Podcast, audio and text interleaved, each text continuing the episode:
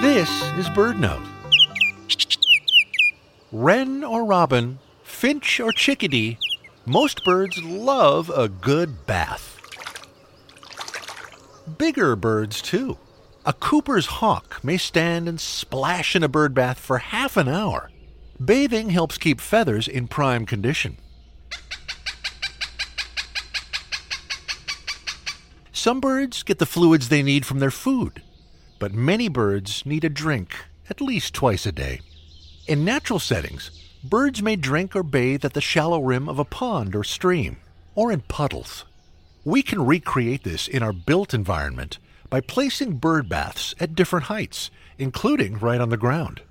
Small birds may visit only shallow bird baths, an inch or two deep.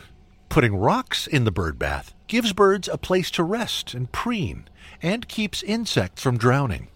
Water is important not only during hot or dry seasons when it's in short supply, but also during the cold season when natural sources may freeze.